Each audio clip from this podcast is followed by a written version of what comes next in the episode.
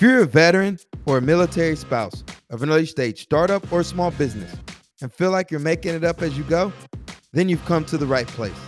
Welcome to The Transition, where we demystify the entrepreneur experience for veterans and military spouses who've already made or looking to make the transition from the military into entrepreneurship. I'm your host, Iron Mike Steadman, the voice of the bunker. I'm a Marine Corps veteran, social entrepreneur, and member of the Bunker Labs branding team.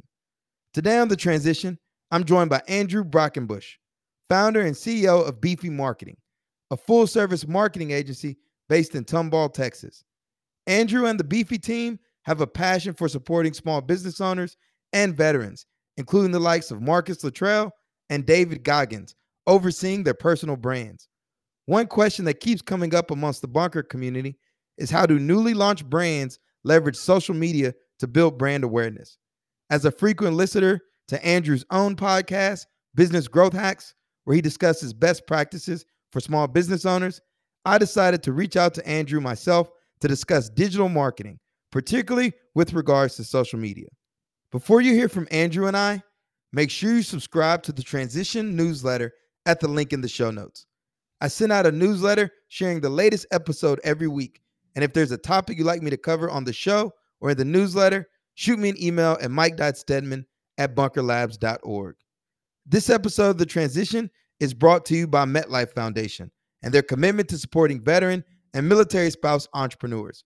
In addition, the foundation also provides mentorship and financial health resources to veterans and military spouses transitioning into the workforce.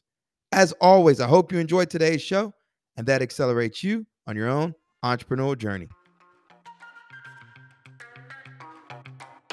Andrew, welcome to the bunker. What's going on, my man? Well, what's up, man? Glad to be here.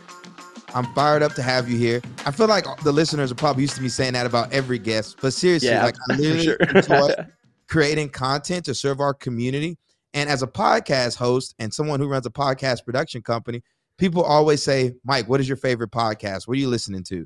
And they always assume I'm going to say like a Joe Rogan or a Tim Ferriss. But honestly, it's guys like Andrew. And the reason being, I kind of view us as peers. You're a little bit ahead of me, uh, obviously, in terms of where you are at with your agency. But I get so much value learning from you through your podcast, Business Growth Hacks. And one of the reasons I want to get Andrew on The Transition is he's no stranger to the veteran community. He works with a lot of veteran-owned brands down there in Tomball, Texas. And one of the things that's come up over and over in a lot of our programs within the bunker is how do brands build awareness when they're starting out through social media? So with you running Beefy Marketing and all the work you're already doing with veteran-owned business owners, small business owners, I thought it'd be great to get you on the podcast. But before we even get into that, I would love for you to just take a moment and introduce yourself to our audience. Yeah, for sure, man. Thanks again for having me. Uh, I'm excited to talk to you. Uh, so obviously, name's Andrew Brockenbush. Own a company here in Tomball called Beefy Marketing. We've been doing this for about ten years. We're a full service agency, web design, social media, content marketing, kind of the full gamut, right, of things that are all things digital. Um, kind of got my feet wet after I left Apple, Apple corporate and uh, started working for a Navy SEAL uh, by the name of Marcus Luttrell, designed some t-shirts for him, and kind of made the transition out of Apple into kind of my own full-time role as a freelance entrepreneur, right? Uh, which was like kind of a big leap of faith, you know, taking that first step, making that, you know, transition is, is scary, right? But it's, it's paid off and it's been worth it. And I'm glad that I did it. And so, uh, yeah, man, we've been doing that for the last ten years, started off doing graphic design and t-shirts, and the hustle just continued to where we're at now, where we do, you know, kind of full scale marketing campaigns for brands of every size, whether it's a local nonprofit or if it's a Fortune five hundred, man. So uh, that's that's what we're doing. Cool thing about Andrew, y'all, he came up from the mud too. Just grinded oh, yeah. his way up, you know, bootstrapped his company, and he's got a great team down there in, in Texas. Really, really dope branding, by the way. I mean, he's sitting here on the podcast. Thanks, he's got his Beefy Marketing hat on. He's got his Beefy polo, you know, uh, just sharp guy, man. And so when it comes to building A, a brand in this digital space, man, you're the you're an S M E at it. Yeah, man, I appreciate it, dude. And dude, it's cool to connect with people like you who are just like, who not only appreciate the hustle, but you're in it with us, right? It's one thing to have people talk to you that are kind of above you, way higher, and it's so hard to relate. And the fact that you're kind of in the grind like everyone else, I think that's a big opportunity for this community. Yeah, you know, one of the things is whenever you're going through these programs, especially cohort-based programs, everybody thinks it's the big speakers that come and deliver the value. But it, honestly, for this audience, it's guys like you, you know, that understand where the, the entrepreneurs are at. A lot of our, our listeners are early stage. They're still trying to figure it out. So they need something a little different than like a Grant Cardone or, you know, some of these other people are going to yeah. kind of deliver. So fired up about today. But one of the things that is a tradition on this show is you got to take off your armor. So on the oh. transition, you know, we don't come on here and talk about how amazing we are. We lift the veil and let people know what we're struggling with, either personally and professionally as uh, as business owners. So uh, I would love for you to take off your armor for our listeners today. Oh, all right. I think I've got two things, and I'm not, that's actually a lot of fun. I, I didn't prep myself in this way, so I'm glad that I'm coming at it like totally cold turkey, right? So I think on the personal side, something I've struggled with my whole life is my weight. Uh, you know, this is not a fitness podcast per se, but it is a struggle that I've had pretty much my entire life, where I just kind of go through this ebb and flow roller coaster ride of like, okay, I'm I'm at the top of my level performance-wise, and I'm healthy, and I'm in shape, and things are great. And then six months later, seven months later, I get so busy with my entrepreneur focus that I lose sight of myself. I don't take care of me. And uh, I gain a lot of weight, and it's been a roller coaster, man. And it's been crazy. And the fact that I do work with these Navy SEALs, I feel like I'm already kind of on this like pedestal of like performance, like how I'm supposed to be, right? Like, oh, you're the producer of one of the top Navy SEAL podcasts. Like, why are you fat? Like, it just doesn't compute, right? When you've got people like David Goggins and Marcus Luttrell around you, the I think most people would think, oh, dude, your mindset must be just like rock and roll, and you must be like charged up. And it's like, some days I am, right? Like some days I'm fired up and there's that accountability and I feel like, yeah, I should be doing this. And other days I'm like just trying to keep my head above water, trying to run a small business, right? Trying to make sure that I, I uh, can pay all my employees so that they can pay their bills, they can feed their families. And uh, so I'd say on the personal side, that's a struggle for me, man. And I think for me, it's just been an awareness around it, making sure that I'm not trying to like hide the fact that that's an issue for, for me. Um, And then trying to own it, right? Like if it's not something I feel confident about by myself, like if it's not something I feel inherently good at, then what what can I do to be better in that way? And so the way I do that is, you know, I have a membership to, to a kickboxing gym. I have a membership to a regular gym. When my team is in the office, I try to go to, with my team at lunchtime to go work out instead of going out to eat. So it's like those little habits that I, I'm trying to change. And I'd say on the business side, it kind of works both ways, right? I think it's work-life balance. I think a lot of us struggle with that. But for me, you know, that's been challenging. I live an hour away from my office. So I'm making that hour drive here, hour drive back, trying to go home, take care of my dog so that they've not been cooped up all day, trying to take care of myself, trying to take care of my house, make sure my clothes aren't all over the floor. You know, it's just like that stuff is really hard. And I don't want to ever lose sight of taking care of myself and putting myself first because I'm so focused on the business. And I think it's, it's uh, all about creating balance, right? Well, I appreciate you sharing that. And I will tell you, I think in the military, right, we kind of have that fitness culture, you know, yeah, not all sure. of us, like not the Navy or the Air Force, you know, really just like the Marines. Or it's just the Marines. Yeah. I'm, joking. I'm not trying to fit any of our listeners, but yeah, you know, you're in this environment. It's very like warrior spirit. So, you know, it's like, oh, it's lunchtime. Let me go do some chest and back, and you just keep it moving. But I will tell you, like, like you, once I start getting this business growth, you have less and less time for certain things. And you also mm-hmm. kind of reprioritize. And so even for myself, like I feel like I'm out of shape, you know, so I got to get in. I have I have to let go of my ego. Sometimes it's only thirty, forty-five minutes, you know, even if yeah. I just get on a treadmill, do a little running, do a little shadow boxing, you know, better than nothing. And it's a shift because in the military, I was just the mindset, oh, I got to go get it an hour and a half. If I'm not doing an right. intense workout, why even bother? But now it's like, man, it's about that consistency. And yeah. I will tell you, I want to take off my armor too. And it goes back to what we were talking about before we went live. So, you know, contrary to popular opinion, entrepreneurship is a lot of ebb and flows. So like at the start of this year, I closed a lot of deals. I was like, oh man, we're off to the moon. I've been hitting my goal, you know, my Q one goal, like the first month of January, right? But then stuff starts slowing down. People just stop responding to emails. You know, that proposal you sent off, you don't hear back. And it's just like, I suck at life. Like what I do, what I do wrong. Did I yeah, do something wrong? Yeah. It's hard to maintain that like consistent growth revenue And I don't know how people, I mean, I know how people do it, but it's a lot harder than I realized. And I thought I had it down, but like I was with my team. I'm like, man, we're coaching people on their funnels. Like we need to work on our funnel now. We have some opportunity here. Yeah, for sure. It's all about realistic expectations with yourself too, right? I think so many times like we, we, we're our biggest critics, right? We have high expectations out of ourselves, especially when we are also the teachers. You know, it's like, okay, well, if I'm teaching people this, then I better be owning it on my own. Uh, but I think setting realistic expectations with yourself that's like, oh, I'm going to sell five websites a month. It's like, eh, all right, easy fella, you know, maybe yeah. one, a, maybe one a month. And if you exceed that, badass, right? And then we can continue to scale up from there.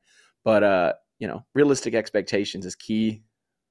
That's where that mental aspect comes to, because definitely there was a time last year where I was in the same low, and then I got one email for like twenty thousand dollars, and it like rocked my world, you know? Yes. It's like, yeah. We're alive, baby. We're back in yeah, the game. Exactly. you were you were selling things. You were having an estate yeah. sale, you know, and then you're like, oh, no, we're good. We can buy more equipment. That's awesome, well, I'm, man.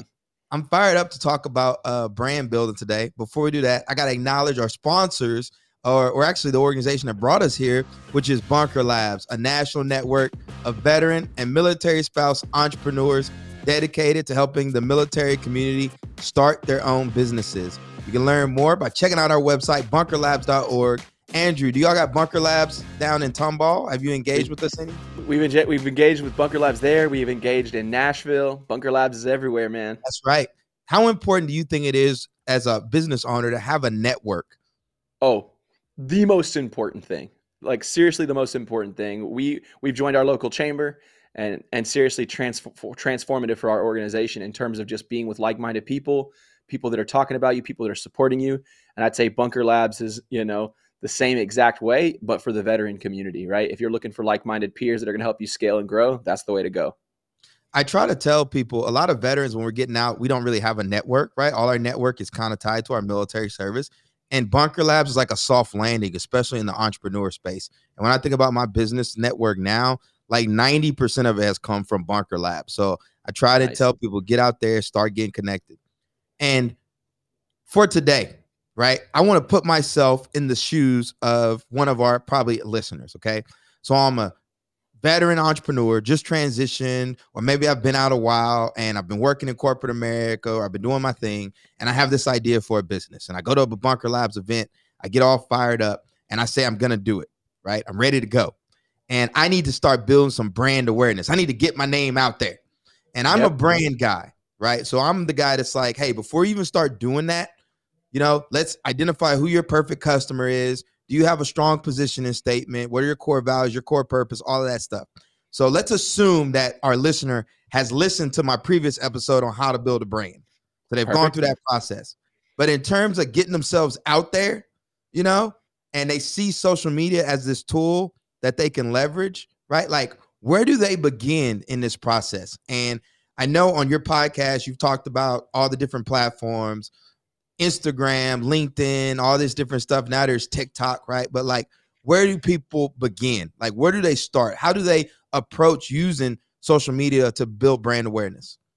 Yeah, I'd say, first of all, you got you got to kind of think about what you want to communicate, right? Somebody used to tell me a long time ago, like, expand your circle of influence. And I never knew what that meant. And for the longest, it just frustrated me, like, because I kept hearing it over and over again, expand your circle of influence, expand your circle of influence. And it really frustrated me because I didn't know what it meant.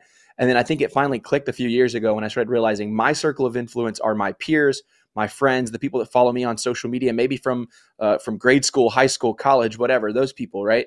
And that's my current circle of influence. And those people might support me. Obviously, I can count on my mom to like my social content every single week. Thanks, Mom. But we need to expand beyond that, right? And I think I think the big thing is trying to figure out what you want to communicate on social media. Are you going to be a resource? Are you educational? Or is it more of a sales process? What are you, what are you trying to get out? And how are you going to add value to your circle of influence? And then how can you go beyond that? And I think for most brands, people get overwhelmed with the fact that there are so many social media platforms and there are so many features in all these social media platforms. They don't know where to start because they think, there's just no way I can keep up with all of this. So I think once you kind of figure out what you're going to communicate, that's when you kind of start going into the planning mode of picking one platform. Start with one platform. If the idea of two or three or four is overwhelming, start with one, right? It's a good place to start. It gets your feet wet. You can create a consistent strategy. You talked about this earlier, consistency, right? You don't have to be a famous TikTok star. You don't have to be a YouTuber. Uh, you, you and I on a conversation offline, we talked about, should you have a video podcast? You can, right? But you don't have to. Start where you feel confident. Start where you feel comfortable. So I've taught this process of the rule of three, right? On one of my other podcasts. And essentially it's like, you know, whenever we try to do marketing, right? Everybody comes up with all these ideas. We're going to do this. We're going to do this. We're going to do this. And you never get yeah. any of it done, because there's this whole other aspect of running your business outside of marketing, you know, yep. like, you know, uh, creating proposals and the financials and all this other stuff. Right. So my rule of three, and I want, I want to hear your feedback from this, is pick, like you said, one platform, right? And let that platform be your anchor. You know, I use a podcast as my anchor content, so it's not necessarily a platform, but uh, it's not necessarily a social media platform, but I think you can use social media in the same way, right? That can be your anchor. So you're posting every week on LinkedIn or Instagram or whatever, okay? Then that's one. Then you have two supporting efforts that you can do around that. Maybe you're repurposing that content. So like you said, maybe I'm repurposing the content from my LinkedIn into a blog post or something.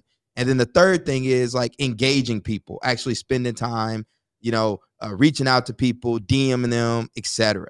So I'm curious to hear your thoughts on, on that, because I know you're big on the engagement piece too.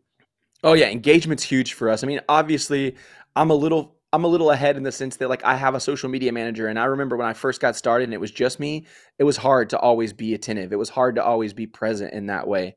And so it's easy to sit back and be like, oh yeah, it's so easy, guys. It's not, right? Like, it can be challenging.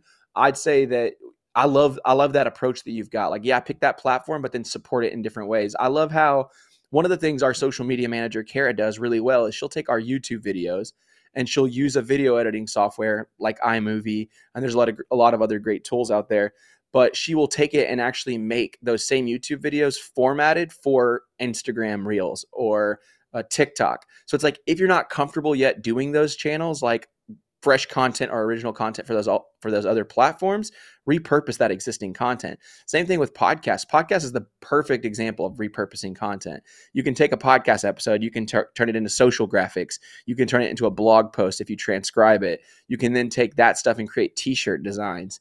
You can use all of that content in so many ways throughout your business without the need for developing or spending money creating additional content. So I love that. There's so much noise on social media though, too, right? So it's like everyone is on there. You know, there's a time when you think about the transition from Instagram back in the day was like people posting like food pics and just kind of showing their stuff. Now it's like you feel like everyone is trying to sell you something, right? So on these platforms, when people are posting, how do they do it in a way that delivers value instead of just like, look at me, look at me, look at me? Authenticity.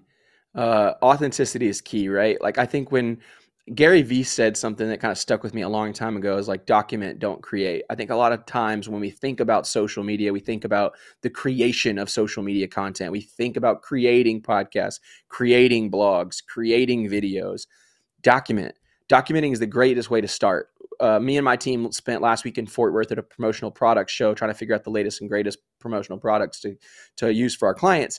And when we were there, we literally just took a couple GoPros. We didn't think about, we have nicer cameras, right? But we just took a few GoPros, no microphones, nothing. And literally just walked around with those GoPros, shooting each other, walking around and talking to vendors, shooting the show floor, shooting us at the restaurant, shooting us in the car, just like all that kind of stuff. And once we were done, we edited it and it looks amazing. Like, it feels authentic. We didn't try to craft this perfect storyline. We didn't try to like forcefully ask for something. There's this analogy I used to use a lot when I talked about social media, this idea of deposits and withdrawals, right? If you're constantly making withdrawals from the bank, eventually you're going to run out. You're going to overdraft. You ain't going to get anything out of that anymore, right? If you're constantly making deposits, there's something to receive whenever you need to it. I think a lot of people, a lot of brands, businesses, entrepreneurs, we ask a lot of our audiences, right? Uh, support me, donate to my cause, uh, buy this new product that I launched, um, uh, tell people to book with me, whatever, right? Whatever the call to action is. And we're never depositing. And eventually your audience, they run out of the desire to give back to you. They don't want to do anything for you because you've asked for too much. I'd say nonprofits struggle with this the most. Nonprofits really struggle with crafting the right messaging around being a resource, and they ask for stuff all the time. Hey, can you volunteer? Can you donate? Churches struggle in this way, way too. Donate, volunteer, give back, et cetera. versus offering value. So I'd say that you have to do a good job of making sure you're balancing value-added content as well as your ask, so that when you do ask for something, people are more apt to, to you know, give back to you. So I know you just mentioned sharing like behind the scenes at Beefy, and I appreciate it as a brand guy because I get to see your growth, you know. Um, sure. And I saw, remember I told you, I saw the rebrand, I saw this other stuff. But give us an example of like value added content on a platform like social media or even like TikTok. Yeah, for sure. So I think I can give a few examples. So um, when we first got to Tomball, it was really important to me that we served our local community in a very tangible, uh, resource-driven way. It, to the point where I said that that was a bigger priority for us last year than it, than sales was a priority. And so the way that we actually executed on that was, one, we launched the Beef podcast, which is another podcast that we do internally, literally only for the, the pure purpose of giving local businesses a voice for their brand, a way to promote themselves, to talk about what they do. So that was one of the big things we did. I think we've had over, I don't know, twenty episodes, and we've got probably ten or fifteen more recorded already. And we got a, a local bank to sponsor it. And so we've been able to give a platform for small businesses to share their stories. And that was something that we were able to do through social media, right? Yes, it's a podcast, but we're able to tell people on social media, hey, if you know a small business owner that wants to share their story and tell people what they're doing, send them back to us, right?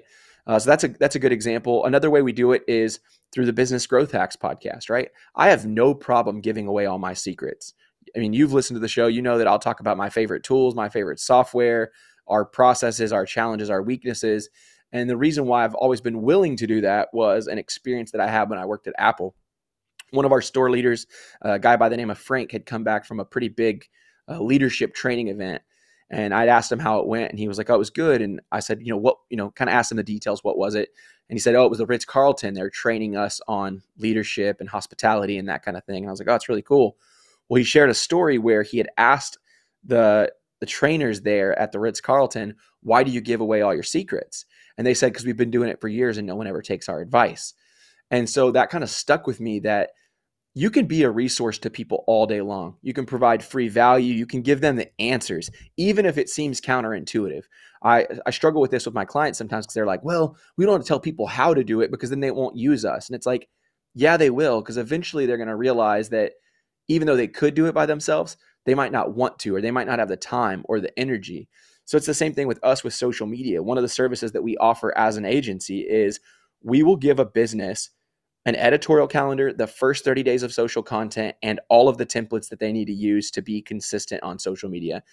And I could say that with almost ninety percent certainty that a business that buys that service from me will later hire me to actually manage their social, because they feel like, oh, you know what? Yes, I can do it, but I still just don't have the time to do it. So I'd say that there's a lot of ways that you can offer value to your community, whether it's giving them D I Y options, or if it's telling them, again, counterintuitively, what, like how they can replace you. Because again, people are going to find out that they need your support more than they realize. So it's okay to be that way. Um, I'm taking the, yeah, go for it. I'll keep going, keep going, keep going. Yeah, something else that we did, or we are actually currently in the in the process of, is we noticed that we sat down with the leadership of the city that we're in, and one of the challenges that the city struggles with is that the restaurant industry and the hotel industry are struggling a little bit here in this town, because a lot of people come to town here for sports games and things like that, but our city doesn't have like a lot of nightlife. And so what will happen is all the people that are staying at our hotels will actually go to a city over where nightlife happens, right? Well, all the tax dollars leave. It doesn't allow for the local businesses and restaurants to actually be successful. And so what we actually did was we are building a, a website. It's going to be called visit tomball dot com that we're building. And basically the idea is a website where when people come to Tomball, they can see everything that's happening, every event, every restaurant, every sip and stroll, every, you know, hotel special, pretty much everything, to essentially create a bridge between the hotels and the restaurants so that they actually have the ability to drive more business within inside of our own community. And so it's little things like that. It's, yes, it's costing me. There's like hard costs involved in that stuff. And some of it's, some of it's more time than it is money, but it, it goes a long way. When I'm sitting in these meetings and I'm saying that I'm going to do that, the buy-in that I get from these people around me is incredible, right? And it's that's right there where it goes to that expand your circle of influence that I was talking about earlier that I never understood before. Those, I would have never got to sit down in front of all the top hotels in town or the city, the city manager or the mayor and have them take me seriously. But all of a sudden I've created a resource for them that I was willing to do for free that's now opening doors for me in other ways, right? Now when they think about, oh, so-and-so brought a new business to town and they need a website or they need a video, who are they thinking about, right? Like they're thinking about what we're doing and how we're helping the community. And so that's been massive for us. I want to riff on that too. And I'm taking a mental note because you said something, editorial calendar, which I want to make sure we talk about. Yes. So before we end this conversation, we're going to talk about yeah, editorial absolutely. calendar. But one of the things I haven't done on this podcast yet is this idea of category design and helping brands d- create, uh, frame, name, and dominate their own marketing category. So it's like, what yeah. do you want to be known for? You know, think of it as niching down super hard. And one of the things that a lot of brands make the mistake of is promoting themselves and not marketing and branding the category, right? That's right. So really yeah. being like, this is who we are and this is what we're known for.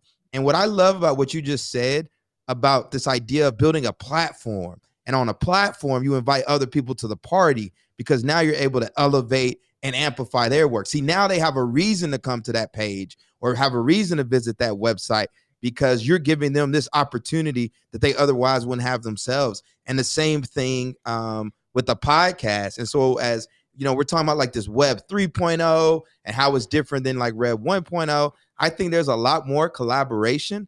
And I'm interested in how more, even on people's social media accounts, how they can create a platform for others. You know, how can they create a platform for their ideal buyer? Yeah, I'm, it's funny that you bring the web three point oh up because I have a friend that I'm meeting with today at noon to talk all about web three point oh, right? Like that's what the meeting is titled, web three point oh, which is just funny to me. But I think that you're right. It's all about collaboration. I think that most entrepreneurs are guarded in the sense that they think their ideas are the best ideas in the world. They think that, you know, something about them is special, which it might be. But at the end of the day, your idea is likely someone else's idea and there's enough business to go around. Don't be afraid to like let your guard down a little bit and collaborate with people. That doesn't mean not to be smart and make good business decisions and protect your ideas and protect yourself, but you can still be collaborative in a way that can help you drive more business. I know that we've got social media marketing agencies, S E O agencies that we've got great relationships with because there's stuff that they don't do that they drive to us. And there's things that we don't do that we drive back to them, right? There's a lot of business to go around. And I think too, like when you think about like a web design agency, for example, we're the most oversaturated industry pretty much on the planet, marketing, right? But here I am talking to you. We do a lot of the same stuff and we're both finding success in our own communities, right? For a lot of people, supporting local is still super important. And so it doesn't matter that there's these big, ginormous, huge agencies like, you know, like GoDaddy or like um, Squarespace, which are great products, by the way. But even though those products exist, some people still would rather work with somebody within their own circle. And so I think that collaboration is key to being successful. Uh, uh, specifically partnerships. That's, that's my, it's honestly one of the favorite things that we do here is get to work with so many different people that build us up. Yeah. Because a lot of times, sometimes people's social media just looks spammy, you know, nonprofits are guilty of this. Like I, yes. I look at people's newsletters and I'm like, these things are just packed, right? Like I can't digest it all. It's just, we're doing this, we're doing this, we're doing this, we're doing this. It's like, okay, but like, I'm also an individual too. You know, I'm struggling. You know, I, I don't feel like you're speaking directly to me. I feel like this is just like the old newsletter. We're just going to throw stuff on there. And then you see people's social media accounts and it's the same thing. It's just yeah, this, re, this, re, this. Yeah. yeah. And I look and I look at the engagement. I'm like, you got like no comments. People aren't uh, messaging you. And it's like, are you are you cognizant, right, of like how you're coming across? And do you even need to post this much? Does it make sense to like maybe make one piece of really good content every week instead of posting, you know, three, four, you know, five times a week just to look like you're busy? And as you know, there are business owners, influencers, whatever you want to call them, that look uber successful on these social media accounts. But when you start asking them their revenue numbers, it's like marbles in their mouth. Yeah, it does not add up. Yeah, it doesn't add up, you know? And so that's the battle that I fight as a, you know, as an entrepreneur, as a coach to young entrepreneurs of color here in Newark, is that they're equating Instagram followers and likes and all that other stuff with future revenue. And that's not necessarily the case. Oh yeah, man. It's uh, on social media, unfortunately, a lot of it's vanity, right? It's, it's, and it's so unfortunate because you're right. I remember when I first, you know, was really hitting it hard with my, with my own marketing efforts. And I saw all these other people that were like above me. And I was like so mad at myself. I was kicking myself. I was, I felt like I was letting myself down, let my teammate down. And I was just like, man, like, what am I not doing right? And then you start to dive deeper and you're like, wait a second. Like I can't, one, I can't compare my success to that person because I don't know the whole story. But two, like you said, when you kind of start deep diving, you start to realize, wait a minute, their success is not what it seems. Um, I knew a business owner here in the Houston area that like on the surface, he was way more successful than me. And so a lot of times I kind of was like, man, how is this guy killing it? And I'm not. And then I started realizing that the amount of debt he had, you know, that he'd basically acquired over the years trying to be a big dog was drowning him, right? In the meantime, I've never taken a single loan, you know, and, it, and for me, that was like a big deal. It was like, okay, yeah, things are a little tighter for us and our revenue doesn't look the same, but we're not in debt, right?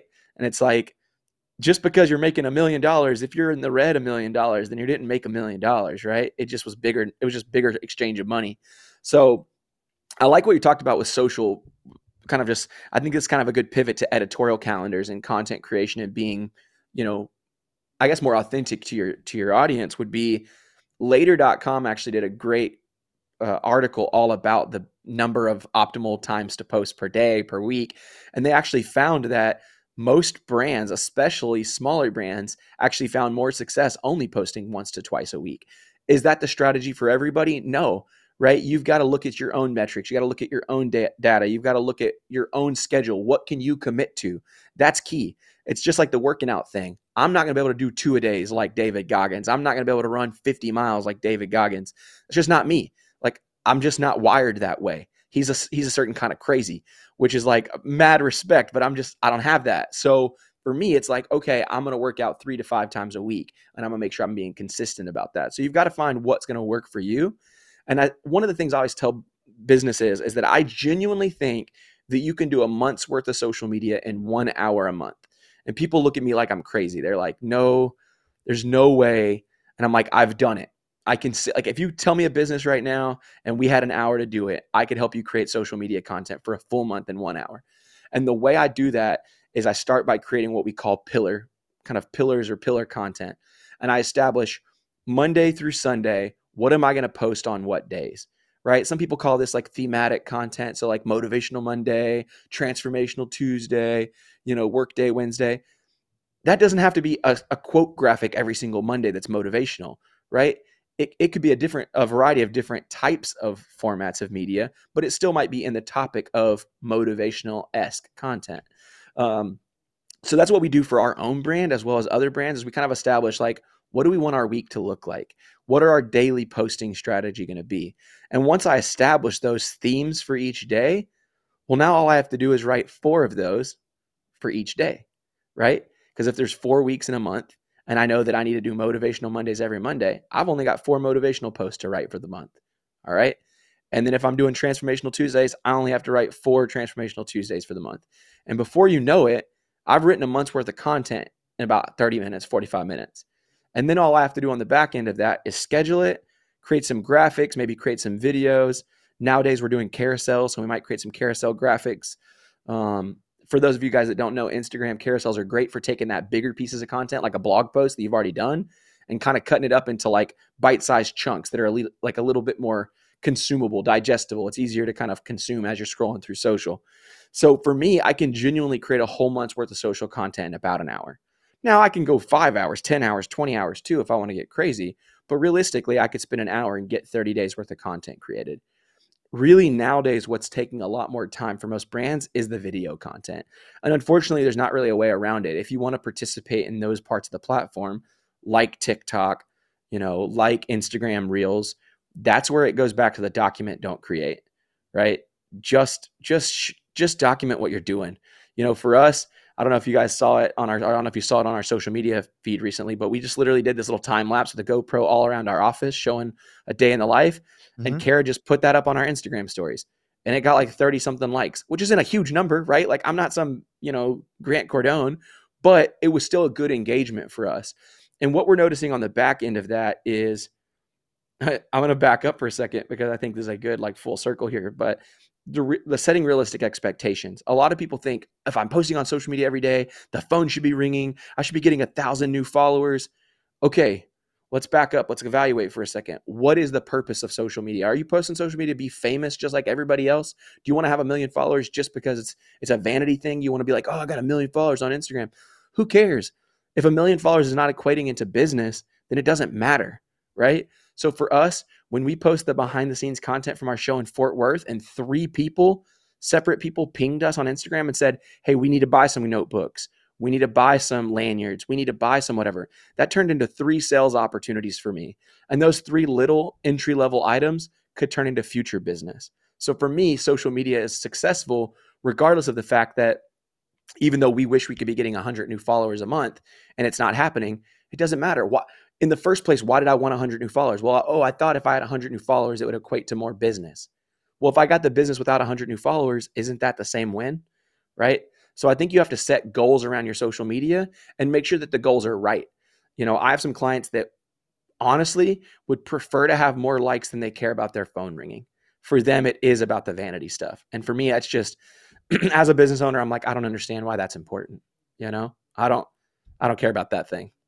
I've built like two six figure businesses with like almost no likes on social media. You know, I got like my personal follower, but like, I don't, I barely post. I don't do any of that, you know?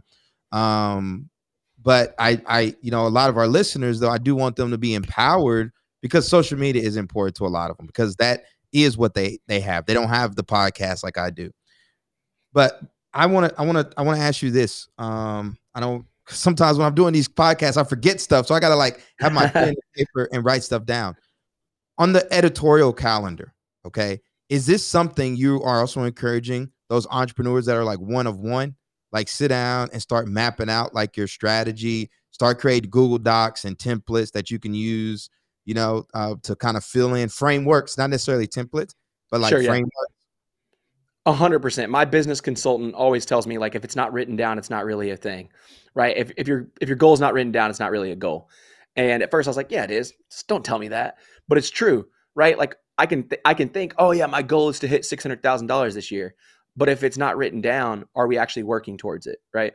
And I think that same thing applies to social media. When you start to write down what you want to post on social media, even if it's just one to two posts a day or one to one to two posts a week or whatever. I think at least you still have something to like check back on. Did I actually do those one to two posts a week? You know, did I do those three to five? Um, did I actually provide value? I think it's also a good way, high level, to kind of like look down and say, is this value add or is this a lot of asks? Because I think what happens with, especially in the nonprofit space, I know you kind of bring that up a lot, but nonprofit space, typically you've got a volunteer who's doing their their dead best to do social media consistently when they can. But what's happening is they're doing it in the moment. And typically in the moment is when there's a need, right? I'm posting because I need you to volunteer. I'm posting because I need you to buy tickets to the gala. I'm posting because I need you to sign a deal with me because the three emails I sent, you know, with quotes aren't coming back, right? I'm posting when there's a need versus posting with intention to truly be a resource first, where on the flip side, on the back end of that, you're going to actually see long-term R O I. So I think that when it's written down, you can definitely check back and make sure, am I actually being a resource? Yeah, it's like um, going to the well too soon, you know? Yep. You got to actually start building relationships with people, you know? Um, they feel heard, they feel seen, and it's it's less cheesy and tacky when you're just like, hey, buy, buy, buy, or donate to this, donate to that, donate to this. Now, I want to revisit something that you were talking about is what is the purpose of the social media? And I'm thinking again, I'm that Bunker Labs entrepreneur. I've got less than one hundred customers. Heck, I probably don't even have, I got less than ten. So like really what I need to be focused on is driving revenue. And so I think a lot of people make the mistake of assuming that their social media is going to be top of the funnel instead of social media being that nourishing tool. It's a place where you can send people, you know? Absolutely. It's it's it's all nurture. It is all nurture, right? I always tell clients that social media is kind of the credibility check for everything else you're doing, right? When I go to a networking event, when I go participate at a Bunker Labs event or the Chamber of Commerce event, I want to know that when that person thinks about me and they pick up my business card or or they look me up on social media, that they can see that I'm putting my money where my mouth is, right? Am I actually practicing what I preach? Am I actually adding value? If they aren't ready to buy from me yet, am I fi- am I providing some type of resource that they can utilize until they are ready? One thing that was really cool for us a long time ago was one of our biggest retainers we ever had. The guy, the V P of marketing, had legitimately printed out every single blog post we'd ever written. And when I met with him, he showed me, it was like a stack on his desk of every blog post we'd ever written. And he's like, I just want you to know that y'all's blog has basically run our marketing department for the last six months when we didn't have a marketing budget. And I was like, oh, dang, like that's a big deal because I'm paying a lot of money to have blog posts written every week. And I don't always see the value, right? I'm thinking, oh, should I be blogging? Should I be doing this? Should I just stop? Same thing with social media. Should, should I be posting? Should I be consistent? I'm not seeing my numbers go up. I'm not seeing a lot of likes. I'm not seeing new fans. But then all of a sudden, that one relationship's like, hey man, like I saw, I've been seeing a lot of what you've been posting on social media. I've been reading your blog posts. It added the credibility I needed that when that person was ready, they were ready to make the decision with me because I had been there for them through the duration of the time leading up to that. Um, you're right. So many people think social media is like the end all be all. If I'm not getting leads from social media, then I should not be doing social media. I think that that's a, a bad way of thinking, right? We spend a lot of time and energy on social media internally. And although, like I said earlier, we're not seeing the, the follower growth that we'd like to see just, just because we are seeing the communication go up. You know, I'm I'm getting a phone call that's like, hey, uh, I want to come tour your podcast studio. We saw that you posted some pictures of your podcast studio on, on social media. And I'm like, oh man, that sparked a conversation that I probably wouldn't have had had that not been put out there, right? And all I did was document. All I did was took a photo of the studio and throw it up online. I didn't say, come tour the studio. I didn't say, you know, do this. I just said, check out the new podcast studio or have such and such person in the podcast studio today. I also think like the brand journey, right? Like, so somebody hears about you, then they go to Google, right? Maybe they check out your website, cool. But then they go to your Instagram feed or somewhere else to kind of see you. See your your live, see your, like, are you a real thing? Because again, if you check somebody out that's like hasn't posted in like ten years, you know, it makes you wonder. But oh yeah, I think the first part listeners need to think about is you need to think about your customer's journey, right? Uh, and map it out and then figure out where social media plays into that.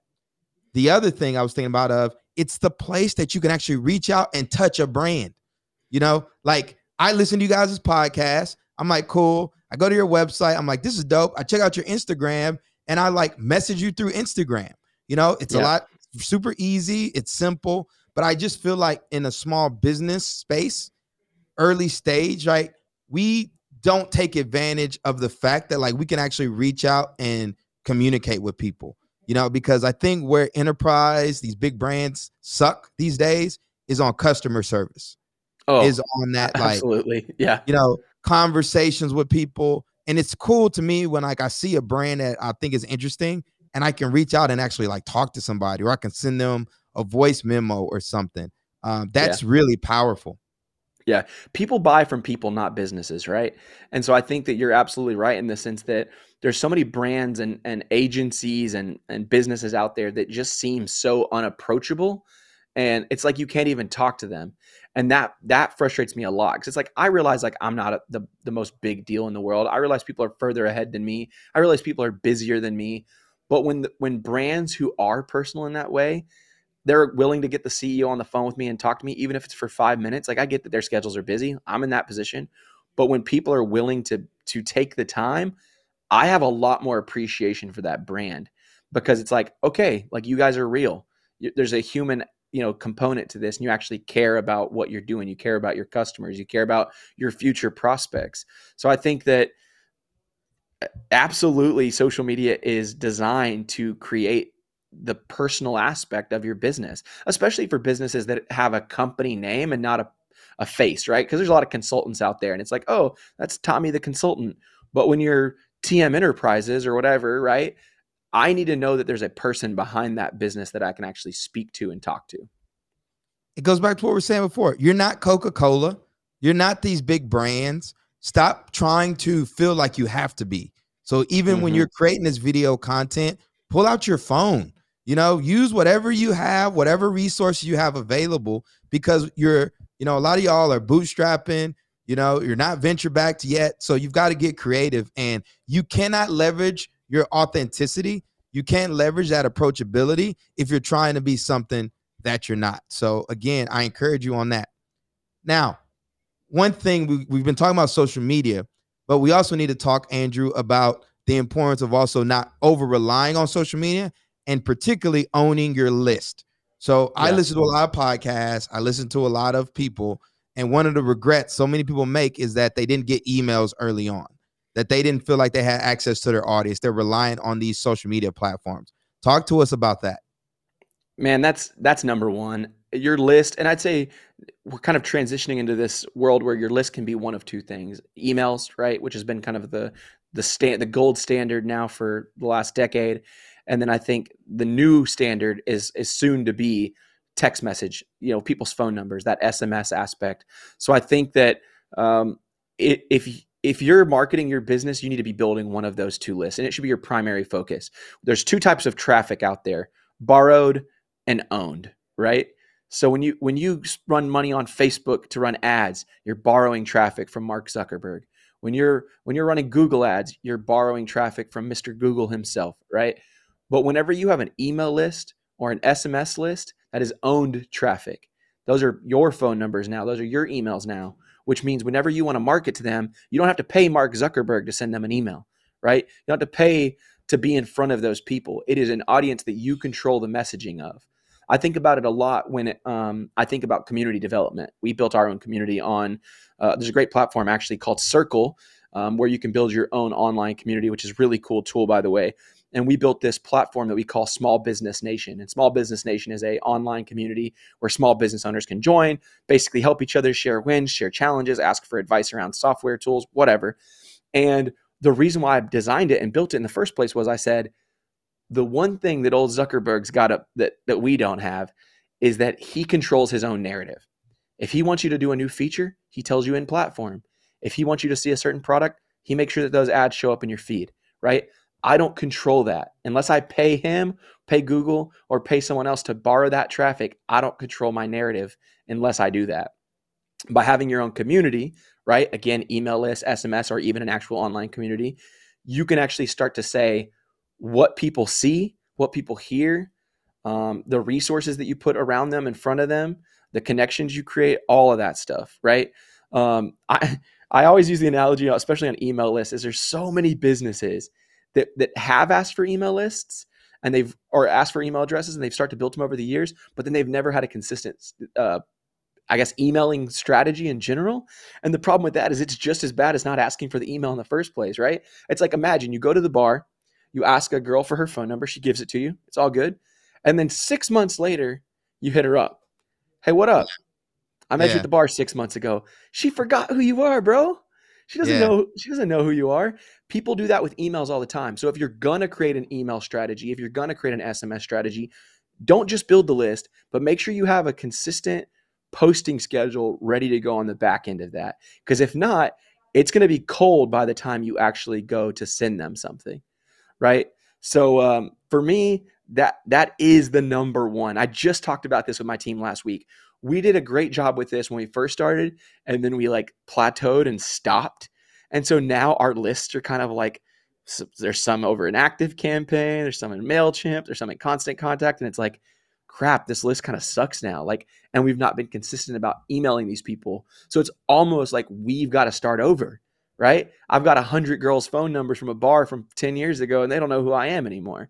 So I've got to start fresh. But I'd say that, you know, building your list is the best way to advertise and market to your existing audience or your new audience, essentially for free. The only thing you're paying for is the, the software you use to actually send the emails, right? Um, I'm really digging the S M S thing right now because the open rates on S M S are like eighty to ninety percent comparatively to like twenty to forty percent on email. So the, just people actually looking at your content in a text message, highly more effective than an email. So I'd say one of those two should be your priority right now. Now, I got to ask, because you did mention ads, right? And yes. I noticed something. I'm like, all of a sudden, Instagram, why am I getting these ads? And this guy looks super shady. He doesn't look like a real business owner. So I click the ad and I look at his account. He's got like three followers, right? Ugh. And I'm just trying to protect our audience from doing the nonsense, right? Again, you're early stage. You need to validate the business model. You need to drive revenue. Ads on social media, should they even bother? I'd say if you're going to do it, do it to help boost awareness first before you're trying to go straight to a funnel. So many people go straight to a funnel cold.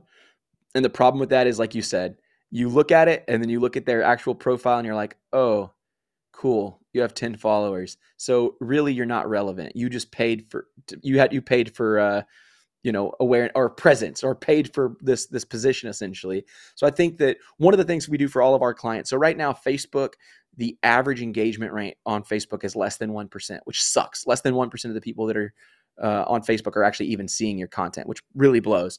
So one of the things we do for our social media retainers in-house is every client that we do social media for includes a fifty to one hundred dollars like ads credit, but we only use that ad so that people that follow them see their content more frequently. So I'd say for awareness, yeah, you know, not a bad thing. Or I'd say if you're an established business, if you've already established credibility, you've got an audience and you're looking to, you know, push people into your funnel or into your process or whatever, absolutely. But if you've got ten followers, probably not a good idea. It's probably not a good use of your, your funds. So we've talked a lot about stuff today. And one of the things I always want to do is make sure we give our listeners something that they can walk away with and actually execute on. So for our, our listeners that are tuning in from all over the country, all over the world, what advice or takeaways do you want to leave them with as they go start to set up their plan for building brand awareness using social media? Yeah, I'd say, you know, I like your, your uh, methodology earlier. Pick that one platform that we're going to go with. Find two ways to support it, right? Uh, create your pillar content, establish what you want to talk about, what you're going to be known for on social media, and start there. Start by start by writing just your first week of content, then your then your first two weeks, then your first three weeks, then your first four weeks. Don't be overwhelmed by the whole year.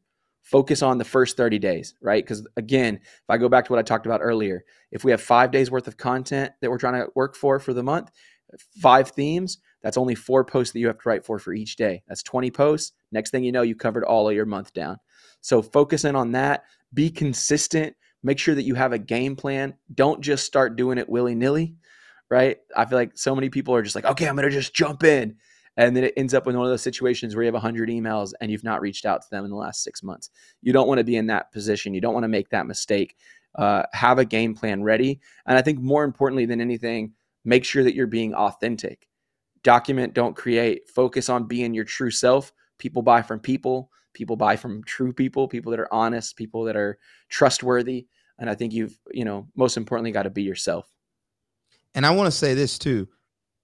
This is after you've listened to the episode on how to build a brand and you're clear about how you're showing up to the world. Because what you don't want to do is you don't want to show up to the world and come off all raggedy. At the very least, know who you are, what you stand for, and the change that you're trying to be into the world. And the platform that you're picking for your social media, it has to be based on where your perfect customer is. This That's is right. someone that that knows you, is willing to pay your premium for your product or service, and tell everyone how amazing you are. And the most important and under uh, appreciated aspect of it all, they make you enjoy being an entrepreneur. It doesn't make sense to be on TikTok if your perfect customer is a fifty-year-old business executive, you know, doing high ticket sales, you know, Absolutely. and dropping three hundred K plus, you know. So yep. Go to LinkedIn if that's him or wherever he's going to be. So, of course, use everything that Andrew just talked about, but also make sure you're intentional about how you're showing up to the world and where your perfect customer is. So, absolutely. And so can I can I drop a couple quick tools that I think people would find absolutely. useful? So, you know me, I'm kind of a, a software service geek. And so I think a couple tools that would help people out, uh, Later dot com, Agorapulse, both of those are great tools for scheduling out your social media. Again, a lot of people think they have to be posting every single day directly in the app. You don't have to. So if you didn't know, there are tools that you can actually pre-schedule all your social content. So it goes out for you daily. It strips out. I think those are both great tools for that. Two of my favorite tools for creative content are going to be Veed, V E E D, I, excuse me, .io. That is a super, super dumb proof way to create videos. So if you're looking to create uh, Instagram stories, uh, TikTok Reels, or I guess I said that wrong, Instagram Reels, TikTok Stories, all that kind of stuff. You can do that in Veed. And then for those of you guys that haven't heard of Canva, which at this point, I feel like everyone's heard of Canva, uh, C A N V A. Uh, it's a great tool for creating social media graphics, but much more than that, you can do flyers and brochures and pretty much anything you want to design. It's a simply a web-based app similar to Photoshop, but super intuitive. They've got millions of templates. Uh, obviously, none of these are sponsors. These are just tools that we use at our agency that have really streamlined how quickly we're able to put out amazing social content, both to schedule it and to create the creative. Yeah, Canva is amazing. Their business cards are gangster.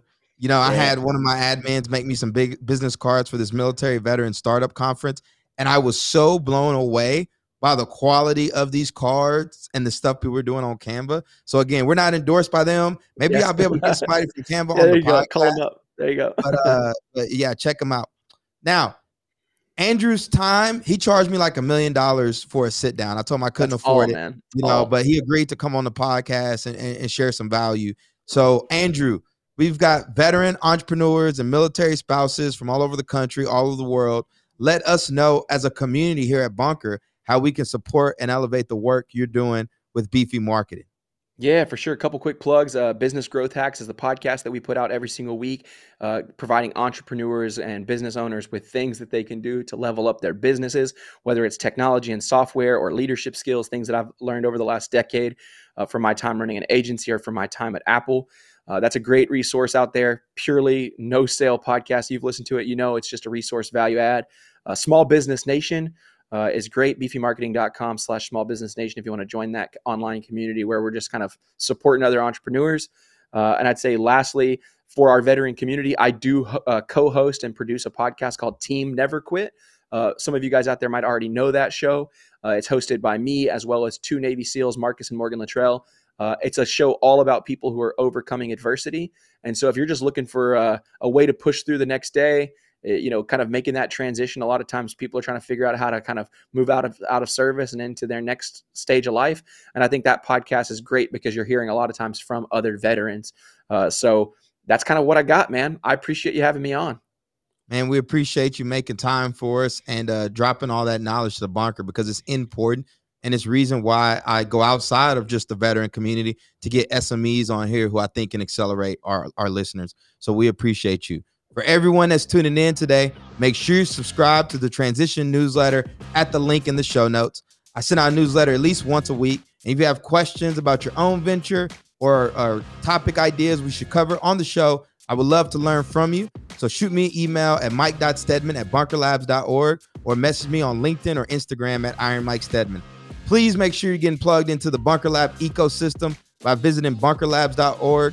It's super simple. Just select the city nearest you, sign up for a newsletter, and attend one of our networking events. We have programs that'll take you from idea to invoice, incubate you, and position you to grow alongside other founders and C E Os. Register today again by visiting bunker labs dot org. Until next time, everyone, peace, love, and have a great rest of your week.